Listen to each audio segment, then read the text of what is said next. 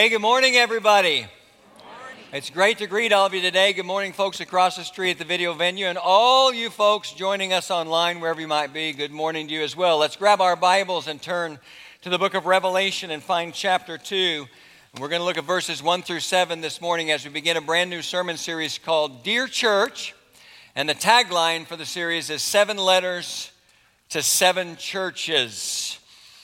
Let me just talk to you about that a minute while you're turning there. The study of the book of Revelation, and honestly, any part of the book of Revelation has always been of great interest to many people, and not just people who are believers. It's always been of great interest even to people who aren't believers, because the book of Revelation is an apocalyptic book. I mean, the very word revelation in the original language of the New Testament is the Greek word apokalypsis. We get the word apocalypse from that, from that, and literally translated, it means uncovering or revealing. And so, in other words, the book of Revelation uncovers or reveals for us the future. And it does so in a fascinating way, using all different kinds of language. Some language is literal, some is symbolic, some is figurative. And honestly, it's such a unique book that it leaves a lot of people with a sense of anxiety, even when it comes to reading it, like it's a book that can't be understood, that it's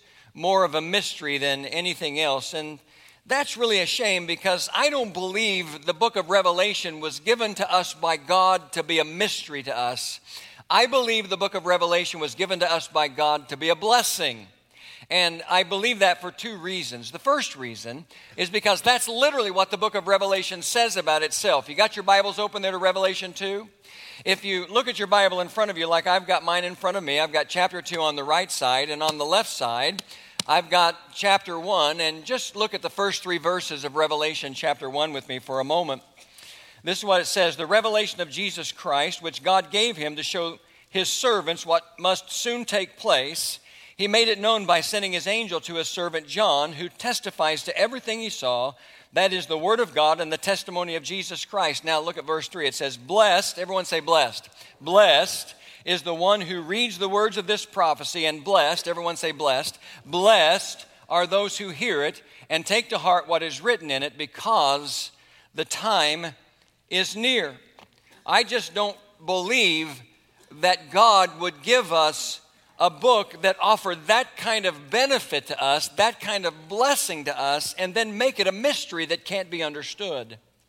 Now, the second reason why I believe it's a blessing is because it reveals, remember, the very word means uncover or reveal. It reveals to us that in the end, righteousness wins. We look forward to that day, don't we? Everyone say amen. Amen. When we look around us in the world today, when it seems so often that evil wins, we look forward to the day when God makes all things new and righteousness wins, good prevails, God triumphs, and it's you and me, the people of God, who are the great beneficiaries of that. So I really believe that the book of Revelation, while some see it as a mystery that's too difficult to understand, I really believe that it should be an important part of our lives as believers. So what we're going to do is we're going to spend seven weeks going verse by verse through one of my favorite parts of the book of Revelation. That's Revelation chapters two and three. And we're going to see seven letters that are written to seven different churches. Now, here's my dilemma. I could spend an entire weekend just on an introduction to this study, but I don't have the time to do that. We're going to be involved in this for seven weeks, and then the following weekend is going to be Easter weekend, which will be a great celebration. So let me just be real brief in my introduction. In fact, this is the only thing I'm going to say. I want you to understand two words when it comes to this study, these seven letters written to these seven churches. And the two words are historical and perennial. You should write that down in your notes. I want you to understand the words historical and perennial. Now, I say I want you to understand the word historical because these are seven letters written to seven literal historical churches. Real churches, real churches with real issues. They are historical in nature. That's the first thing we need to understand about them. These are seven churches located in what was then called Asia Minor. Now, I want you to understand the word perennial because beyond the historical context of each of these letters, these churches in many ways represent churches throughout the ages because they deal with the same kinds of issues that churches have continued to deal with throughout the ages. Or in other words, they deal with issues that are perennial in nature. The word perennial by definition means perpetual or continuing or recurrent. I'm sure that many of you have perennials planted at your house, which means that they bloom every year. They come back every year, right? And so there's this repeatable nature here, and so that's why I want you to understand these two words. These are seven literal historical churches, but the issues that we're going to discover in each of these churches are perennial in nature, in that they show themselves and have shown themselves in churches throughout the ages. All right, having said that, I want you, if you've got your Bibles open with me to Revelation chapter two, wherever you are, stand with me. Here across the street, wherever you are, stand with me in reverence and respect for God's word and follow along as I read the contents of this first letter, the letter to the church in Ephesus. It's Revelation chapter two, verses one through seven. It begins like this: to the angel of the church in Ephesus write. Now, I apologize, but I want you to pause there for a moment and look up here. Uh, some people read that uh, ver- first verse, and they take it to mean that that there's an angel assigned to this church, or that perhaps there are angels that are assigned to every church, literal angels. I really don't believe that to be the case. I don't believe that to be the case primarily because there's no real proof of that anywhere else in the Scriptures. There's no, there's no defense of that idea or that thought anywhere else in the Scriptures. The word that is used here in Revelation chapter two and verse one for angels is the word angelos, and it can also be translated messenger or envoy or leader, and that's really more, in my belief, the nature of what's behind verse one. Having said that, to the angel, the angelos, the messenger, the envoy, the leader of the church in Ephesus, write, these are the words of him who holds the seven stars in his right hand and walks among the seven golden lampstands. I know your deeds, your hard work, and your perseverance. I know that you cannot tolerate wicked men, that you have tested those who claim to be apostles but are not and have found them false. You have persevered and have endured hardship for my name and have not grown weary. Yet I hold this against you. You have forsaken your first love. Remember the height from which you have fallen. Repent and do the things you did at first. If you do not repent, I will come to you and remove your lampstand from its place. But you have this in your favor. You hate the practice of the Nicolaitans, which I also hate. He who has an ear, let him hear what the Spirit says to the churches. To him who overcomes, I will give the right to eat from the tree of life, which, which is in, excuse me, the paradise of God. All right, that's it. May God add his blessing to the reading. You can be seated today. Let me spend just a couple of minutes talking to you about some background. First, on the city of Ephesus, and second, on the church in Ephesus. The city was a spectacular place. I'm actually going to be there in just a f- few weeks. I'm going to be there as I lead a trip from Mount Pleasant. There's about thirty-three of us going on a trip to Greece and Turkey, and we're going to actually visit the ruins of the city of Ephesus. I'm looking forward to that. It's a very strong, strong city in ancient days, with a population in New Testament times that's estimated to be somewhere between two hundred fifty and five hundred thousand. It was a busy city because it was a port city located right on the banks of the Mediterranean, with three major trade routes that passed through the city, so there was a lot of activity there. It was a strong economy there in the city of Ephesus. It had many wealthy families, but like a lot of large cities, it had a dark side. How many of you know that large cities usually have a dark side? And that was true of the city of Ephesus, primarily for two reasons. The first one was because it was a port city, because it was located right on the banks of the Mediterranean. It was a convenient location for criminals, which made it a place of crime and corruption. But even more than that, the second reason is because the real fame of the city of Ephesus is that it was the center of worship for the goddess Artemis or Diana. Those are one and the same. If you read them, Artemis was the Greek name of the goddess. Diana was the Roman name of the goddess. And the crown jewel, because it was the center of worship for this goddess, the crown jewel of the city was the temple of Artemis or Diana, which was listed actually as one of the seven wonders of the ancient world. I'll put a list of those wonders up on the screen so you can see them. The Great Pyramid at Giza in Egypt, the Hanging Gardens of Babylon, the statue of Zeus at Olympia in Greece, the temple of Artemis or Diana there in Ephesus, the mausoleum at Halicarnassus, the Colossus of Rhodes, and the lighthouse of Alexandria in Egypt. So it was a spectacular place. The temple was a spectacular place. We'll put a rendering up on the screen of what it might have looked like in ancient days. It was four hundred twenty-five feet long, two hundred sixty feet wide, and it had one hundred thirty columns that were sixty feet high, each of them. And this temple was the center of a tremendous amount of activity in the city of Ephesus. Not just the worship of this false goddess, but all kinds of activities. In fact, John MacArthur, in his commentary on the book of Revelation, writes, the temple grounds were a chaotic cacophony of priests, prostitutes, bankers, criminals, musicians, dancers, and frenzied hysterical worshipers. And the worship was beyond anything that you and I could even imagine. I'm not going to go into a lot of detail, but the kind of worship that happened in the temple Uh, involved the self, for example, the sexual self-mutilation of men who had become eunuchs for the purpose of serving this goddess, Artemis or Diana. It would also involve thousands of priestesses who were nothing more than glorified prostitutes who believed that in the activity of sexual orgies, you could actually lift the worshiper up into the actual presence of the goddess.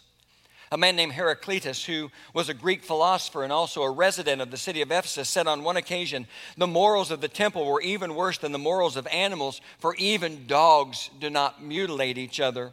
On another occasion, he said, the people there, he's talking about the people in the temple, he said, the people there were fit only to be drowned.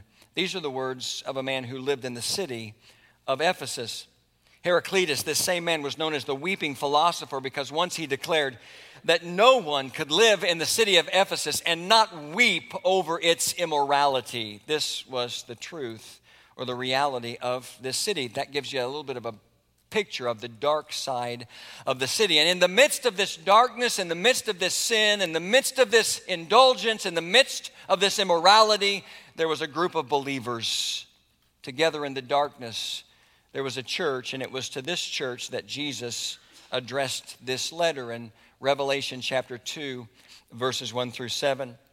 Let's talk about them as we talk about the church. And I want you to pay attention to what I'm about to say because this is significant. There may not be another church in history. I'm talking about every church in all of history. There may not be another church in history with as rich a heritage as the church in Ephesus.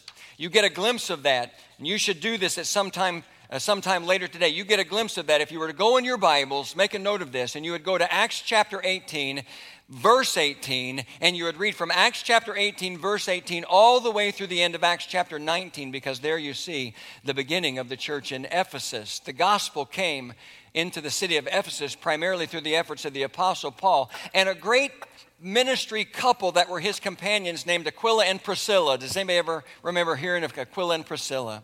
And then later also through a man named Apollos, who has a very interesting story that you can read about in Acts chapter nineteen. And Paul's time in Ephesus, Acts chapter twenty and verse thirty-one tells us that he spent three years. That's how significant a ministry this was. He spent three years in the city of Ephesus. Acts chapter twenty and verse thirty-one tells us that in his time there in Ephesus could best be described by the word fruitful. It was a very fruitful ministry. In fact, I'm going to hold my place in Revelation two and turn to Acts chapter nineteen and just give you a little bit of a glimpse of the kind of dramatic events that happened in the city of Ephesus that were the foundation for the founding, the beginning of this church. In Acts chapter nineteen, verse eleven and twelve says this, God did extraordinary miracles through Paul, so that even handkerchiefs and aprons that had touched him were taken to the sick, and their illnesses were cured, and the evil spirits left them. I mean, how spectacular is that, honestly? That somebody, a mere man, could just possess a handkerchief or just touch or hold in his hands an apron, and that handkerchief or apron could be distributed to people who had all kinds of devastating illnesses or had suffered from demonic possession, and they could be set free from all of it. All of it. That's the kind of dramatic thing that happened in Ephesus. So when you're up late at night and you're watching some televangelist on your television show who tells you, if you send me a donation, I'll send you this handkerchief that I've held and it will bring healing to your life. That's where that idea comes from. But he ain't no Apostle Paul. Just remember that. No matter how big the donation, he's no Apostle Paul.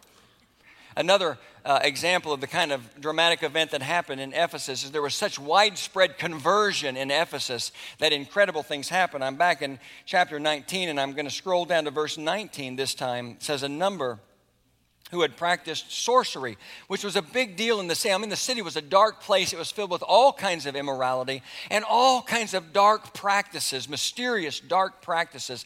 Things like this captivated and captured the people. It says a number who had practiced sorcery brought their scrolls together and burned them publicly. When they calculated the value of the scrolls, the total came to fifty thousand drachmas. In this way, the word of the Lord spread widely and grew in power. I want you to just think for a minute. That was An, a massive amount of money in that day and age. If we were to try to calculate that amount of money in today's currency, we would be talking about a multi-million dollar bonfire. Just to give you an idea, a drachma was equal to a day's wage for a laborer in the city of Ephesus. And the scrolls that they burned were calculated to be worth fifty thousand drachmas. Just think about that in today's currency, a day's wage, and how much that would be. But that was the power that was happening, the dramatic power of God that was on display in the city of Ephesus. There's another place. It begins in verse twenty-three and goes down to the end of the chapter. We don't have time to read that place. But there was a man, a silversmith in the city of Ephesus named Demetrius. And there, one of the great trades of the city, because the center of the worship for the false goddess of Artemis or Diana was there, one of the great trades was the crafting of idols in the city. And so Demetrius came together one day, and he basically got his union buddies. That's the way we would understand it. His union buddies together, and he said, listen, we got a big problem. This Paul is creating a big problem for us. He's leading people away from the worship of this of, of the goddess of Diana or Artemis. He's telling people there's only one true God, and that's taking money out of our pockets. And it created a big stir in the city. Paul had been able to penetrate the culture that powerfully with the message of the gospel. But here's the deal. By the time we open up our Bibles to Revelation chapter two and we read verses one through seven, the letter to the church in Ephesus, there's been a little more than forty years have gone by since all of this that we read about in Acts chapter eighteen and Acts chapter nineteen. The Apostle Paul is gone, and all of those first-generation believers who were converted in his ministry, who saw all of these things we just talked about firsthand, they're gone as well. And things had changed, which is why we have this letter here in Revelation chapter two, so we need to talk about the letter and understand it on a deeper level. If you're taking notes, write down next to number one, the first thing we need to understand, and that's the commendation. This outline is not original with me. When you study this, you find pretty much a similar outline to the way these letters are broken down all throughout a variety of different books and commentaries. Let's talk about the commendation. It's in the first three verses back in Revelation chapter two. To the angel of the church in Ephesus write, these are the words of him who holds the seven stars in his right hand and walks among the seven golden lampstands. And here's the beginning of the commendation. I know your deeds, your hard work, and your perseverance. I know that you cannot tolerate wicked men, that you have tested those who claim to be apostles but are not, and have found them false. You have persevered and have endured hardships for my name and have not grown weary. We would add verse six as a part of the commendation as well. We'll talk about that in a minute. I think you can really uh, honestly uh, break down the commendation uh, into three words. We'll talk about those in a minute. But first of all, I want to talk to you about this. We're talking about Jesus here. It's Jesus who holds those seven stars in his right hand. It's Jesus who walks among the seven golden lampstands. That's not speculation. That's literally what chapter one and verse twenty says. Revelation chapter one and verse twenty says, the mystery of the seven stars that you see in my right hand and of the seven gold lampstands is this. The seven stars are the angels, the angelos, the leaders of the seven churches, and the seven lampstands are the seven churches. That's who we're talking about here. We're talking about Jesus. He's a part of this. The second thing I want you to see is that Jesus, as he writes to the church in Ephesus, just as he writes to all the other churches that we're going to look at, he knows, he knows exactly what's going on in the church here in Ephesus. He knows exactly what's going on. He knows the reality of all of these churches. And the reason why I want to point that out is because when you look at chapter two and verse two, Jesus begins the words of his commendation by saying, I know. And he uses a very specific word there in the original language of the New Testament for know. It's the word edo. and it's a reference to having complete and full knowledge. It's not progressive knowledge. It's not the idea of I've come to know or I'm coming to know. That's a completely different word in the original language of the Bible. That's the word gnosko. Jesus is writing this letter from a place of complete and absolute authority because he knows everything there is to know about this church in Ephesus, just like he knows everything there is to know about every church in history, just like he knows everything there is to know about this church right here, Mount Pleasant Christian Church. I find great comfort in that. I suppose somebody could find anxiety in that if they were trying to hide something, but I find comfort in knowing that Jesus knows, that he knows everything about this church. Everything about the church. And what Jesus knows specifically about the church in Ephesus are, is that there are some good things in the church. And as I told you, those good things can be summarized by three words. The first word is activity. Activity. Ephesus was a church full of energy. Jesus said, I know your deeds. He said, I know your hard work and your perseverance. If you were to bring a church consultant into the church at Ephesus, and they did a survey to try to find out where they landed on the scale of involvement, ministry involvement and activity, they would score high because everybody was engaged in ministry. The second word that describes this church and the commendation of this church is the word discernment, because Jesus goes on to say in the latter part of verse two, he says, I know that you, again, that's that definite knowledge. He says, I know that you cannot tolerate wicked men, that you have tested those who claim to be apostles but are not and have found them false. Now, we can't minimize the importance of this statement. This was a church that was full of conviction. This was a church that was full of depth. This was a church that was full of courage. This was a church that was full of discernment. We see that there in the latter part of verse two and again down in verse six, which we'll look at in a minute. This was a church where they would not tolerate sin. They wouldn't tolerate false teachers. They wouldn't tolerate spiritual imposters. Look down at verse six. This is another part of the commendation. After Jesus confronts them about the problem that they have, he goes on to say, but you have this in your favor. You hate the practices of the Nicolaitans, which I also hate. Let's talk about that for just a minute. I don't think there's any way for us to know for sure, with absolute certainty, who the Nicolaitans are, but let me give you one pretty common belief. Uh, if you're familiar with the book of Acts, and if you're not, that's okay. You might be a new believer and you're just starting to learn. That's okay. We all start somewhere. But if you're familiar with the book of Acts, which is the history book of the New Testament and tells us how the church began and how it spread, you know that the church in Jerusalem, after it began, we see this in Acts chapter six, began to have a problem in that not everybody in the church was being served in the same way. Some people were being neglected, in other words. That's the short story. And so they complained about that, and the apostles who were there thought to themselves, well, we can't serve the people. We can't wait on tables. We've got the supreme responsibility of teaching the word of God, of being spiritual leaders in the church. And so what they decided to do was to select seven men Seven men who met certain qualifications. One of them was that they were filled with the Spirit, and to ordain them in uh, a way to take care of the physical needs of the people. And one of those seven men was a man named Nicholas.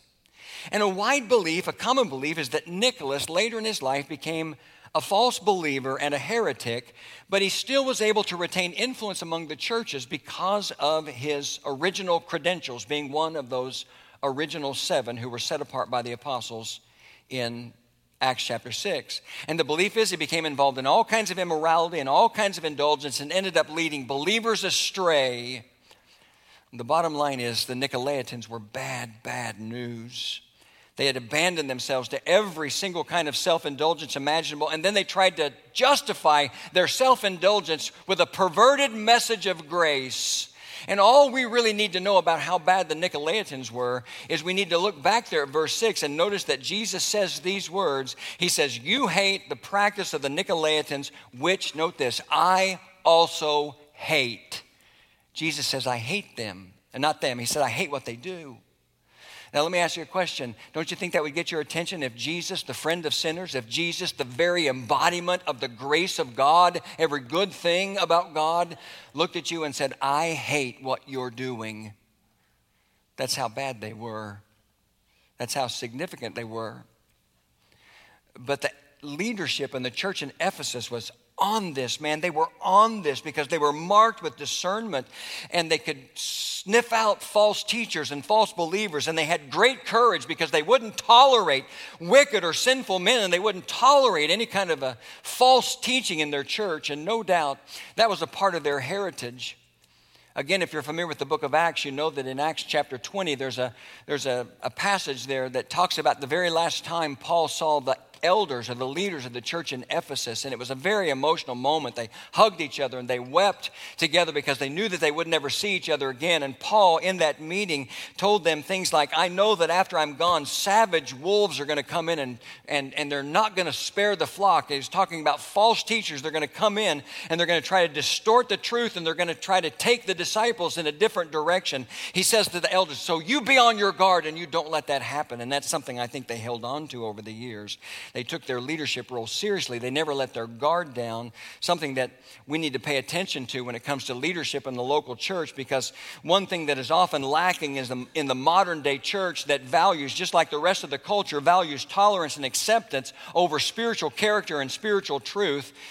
We need to make sure that we have the same kind of credibility that the Ephesian elders did, the same kind of courage, the same kind of discernment, the same kind of hold on doctrinal purity and truth. You know, the Bible says in Romans chapter five and verse twenty, this comes from the Message, which is a paraphrase of the Bible, a modern English paraphrase of the Bible. And actually, it's just the second part of the verse. It says this, it says, when sin and grace meet, grace always wins hands down. Isn't that a great thing?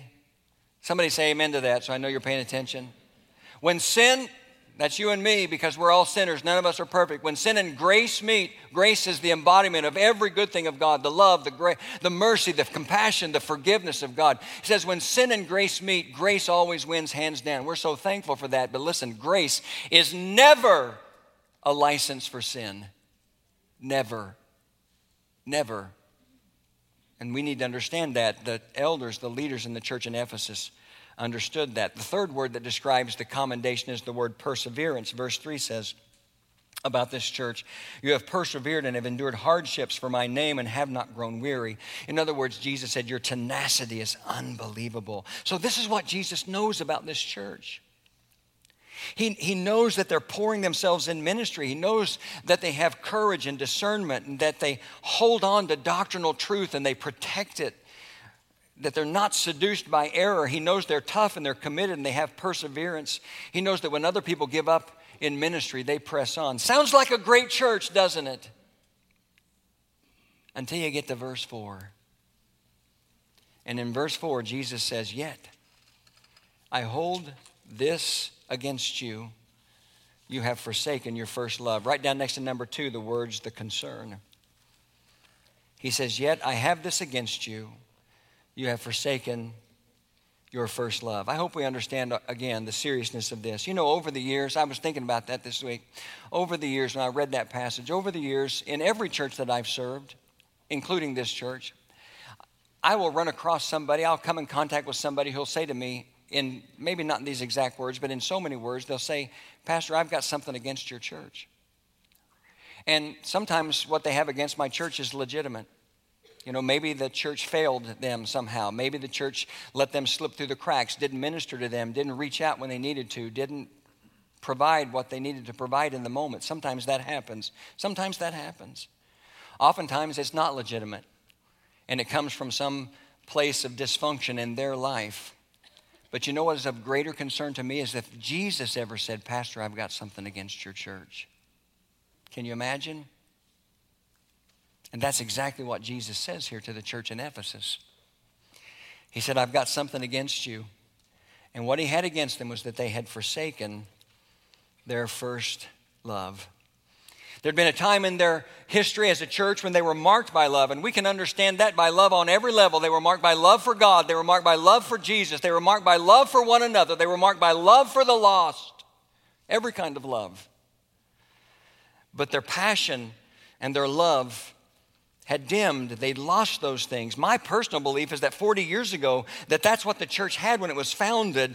But over the course of time, that first generation of believers who are now gone had given way to a new group of believers who maintained a commitment to service, who maintained a commitment to truth, who maintained a commitment to uh, to hanging in there no matter what, but they had lost their love. And that's a problem because of the supremacy of love.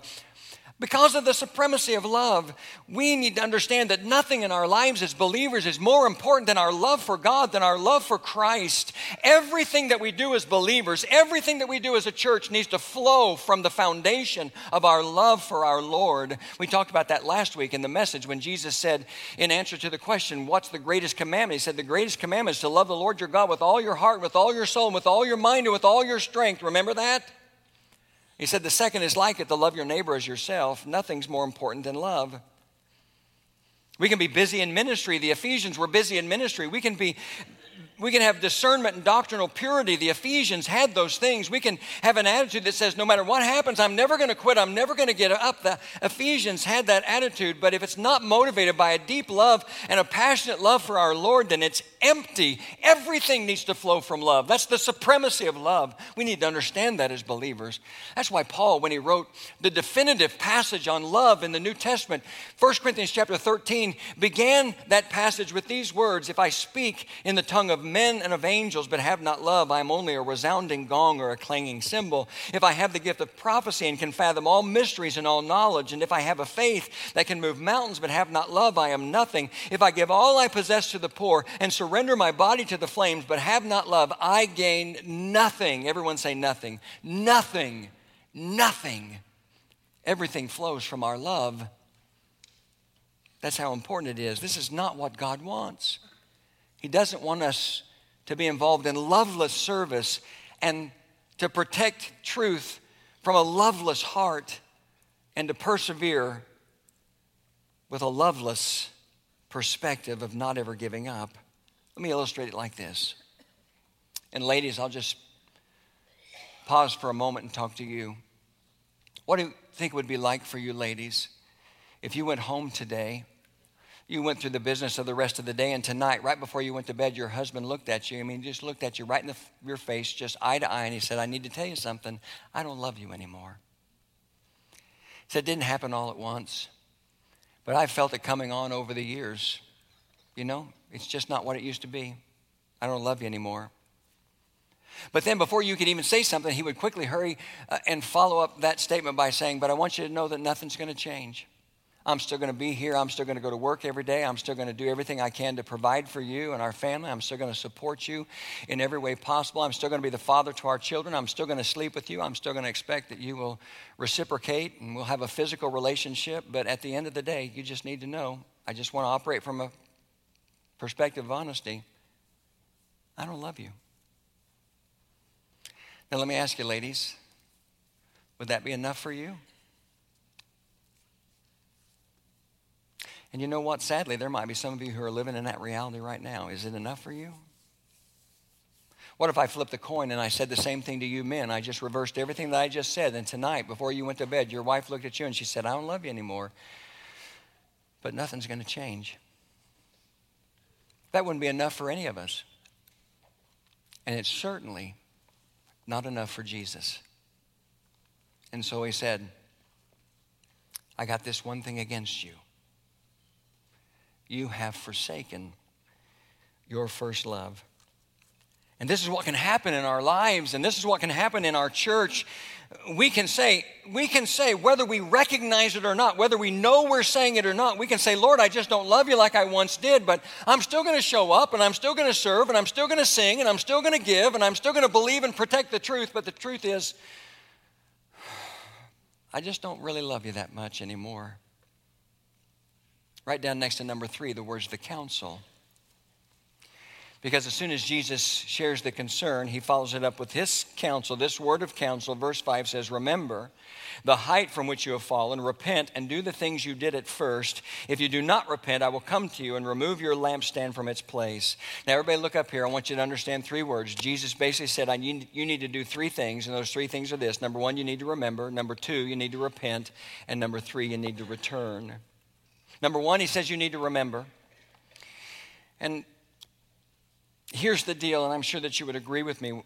about this so often, the problems that we have in our relationships. And now we're talking about our relationship with Christ, you know, and the church is each one of us individually, right? Everyone say right. The church is not a building. The church is each one of us as believers individually. And the problem and the context we're talking about now is the relationship we have as Christ, and it can be individually or collectively. The problem that we have sometimes in our relationships is we forget what things were like in the beginning. And I know that there are times when believers forget what Jesus rescued them from. And I know that sometimes we forget what our life would have been like without him because of what it was like without him. And we forget how the passion that we, how, how deep the passion was we felt for him, and the love that we had for him when he saved us and he changed our lives. It happens in our relationship with Christ, just like it happens in other relationships sometimes. And what we need to do in those moments is remember. We need to remember. All of us would do well to spend some time in this weekend pausing to remember that moment of salvation, the conversion experience, and how transforming the love and the grace and the mercy and the forgiveness of Jesus was. And they said, you need to repent. You need to repent. And repentance is a word we talk about with regard to sin, because it's a sin to lose your first love for Jesus. We need to understand it that way. We need to repent. The word repent comes from the Greek word metanoeo, and it means to literally to change one's mind. We've always understood that there was a practical application of that, to change your mind, which results in the change of your life, a change of your direction. That's why we often use the word turn to describe repentance, because to repent means to turn from sin and to turn to God. That's a very simple definition, but it's accurate. We need to repent. There are times we need to get down on our knees and we need to ask God for forgiveness for the things that we've done in our life. And I'm going to say it again, losing our first love, letting our guard down to the point where we lose our first love for Christ is a sin, and it requires repentance. And then the third thing we need to do is return. Now, Jesus actually uses the words remember and repent in the verse there, verse five. He says, remember the height from which you have fallen. Then he says, repent. And notice that he says this. He says, and do the things you did at first. And that's when I get the word return. And do the things you did at first. I'm telling you, I think that's so powerful. I think that's so powerful. Because the simple instruction there is that if you can look at your life and in a moment of great, courageous honesty, you can say that my love is not the same as it was in the beginning, then one of the best things you can do is go back and do the things that you did in the beginning. That's one of the best ways to recapture that love.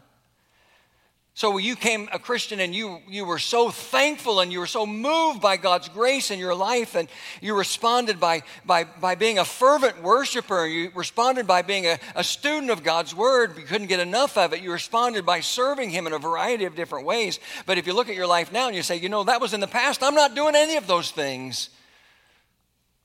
Then the instruction of Jesus is to return and to start doing those things again. And let me tell you, by the way, that applies to any relationship, any relationship. If, if it's not the same as it was, then maybe what you need to do is go back and start doing the things that you did before.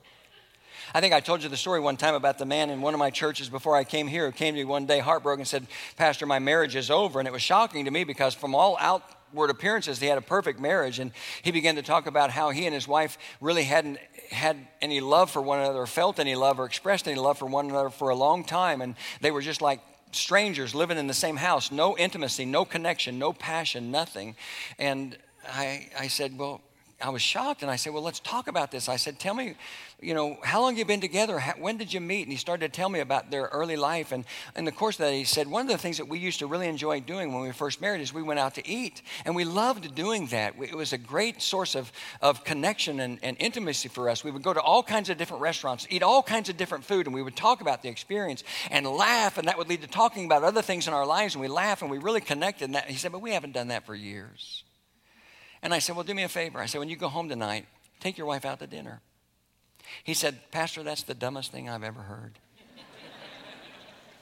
And he said that because he said, our marriage is so far gone that one, one night out to dinner is not going to make a difference. And so I understood where he's coming from. But I said, what do you got to lose?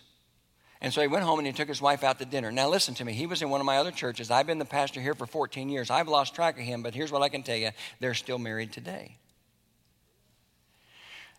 Now, sometimes in life, it's just that simple. Jesus said to the church in Ephesus, you need to remember, you need to repent. And he says, you need to return. You need to go back and do the things that you did in the beginning. I've met people in every church I've ever served who who who are, are, are actively involved in the life of the church. I mean, they're worshiping, they're serving, they're growing, they're studying, they're in a small group, they're in Bible studies. And, and over the course of time, they just drift away from all those things. And as they drift away from all those things, their involvement in the church and their support of the church and their participation in the church, those drift away too. And then they wake up one day and they think, you know what, my spiritual life is not right. I think the church is the problem. I think I need a new church.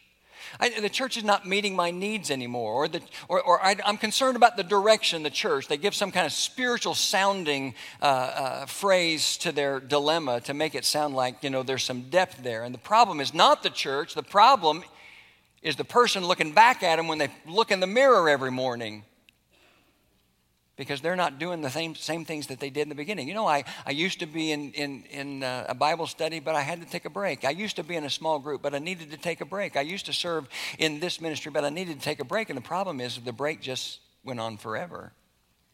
I'm telling you, the problem's not the church. The problem's you. Remember, repent, and return. And Jesus said to the church in Ephesus, if you don't do this, listen, he said, if you don't do these things, I'm coming for you. But it's not a good thing. We look forward to the second coming of Christ, amen? We look forward to that day when he's going to come finally and make all things new. We look forward to that, but that's not what we're talking about here. He says, I'm going to come for you, and I'm going to remove your lampstand. How do we understand that? We understand it like this. He said, I'm coming for you, and it's going to be over for you. I'm, your light's going to go out. Your fire's going to be extinguished. And you ask the question, did that happen? And that's absolutely what happened at the church in Ephesus. That's what happened. There's no church there today. There's nothing but a memory of a church. And it's happened in other churches throughout generations who've let their guard down and lost their first love.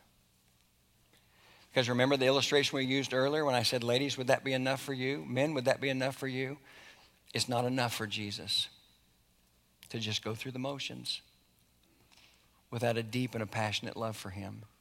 And then finally, number four, write down these words, the conclusion. Verse seven says, he who has an ear to hear, let him hear what the Spirit says to the churches. To him who overcomes, I will give the right to eat from the tree of life, which is in the paradise of God. And Brian, you can come and we'll bring this to a close. What we see here is an invitation and a promise. The invitation is to listen. That's what, that's what the words, he who has an ear to hear, means. It means listen. It's God's way of saying, you better listen to what I'm about to say. And we see that in all these letters. And then there's a promise here. He says, to him who overcomes. And we see that in all these letters as well. And here's the promise. In this letter, he says, to him who overcomes, I will give the right to eat from the tree of life, which is in the paradise of God. Jesus says, to him who overcomes, I got a special promise. And in this case, it's to eat from the tree of life.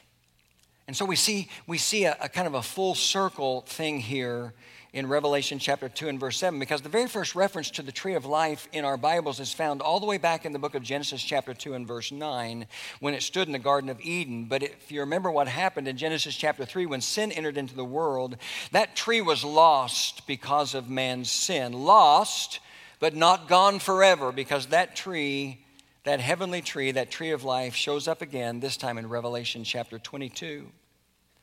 And it is forever a symbol of eternal life. And so Jesus says, I want you to pay attention. You need to listen to me. You need to not be distracted and listen to me now. If you overcome, this is the, this is the promise, eternal life. I'm for eternal life today. How about you? Somebody say amen. Amen. We're, from, we're for eternal life today, and that is the promise. That is the promise.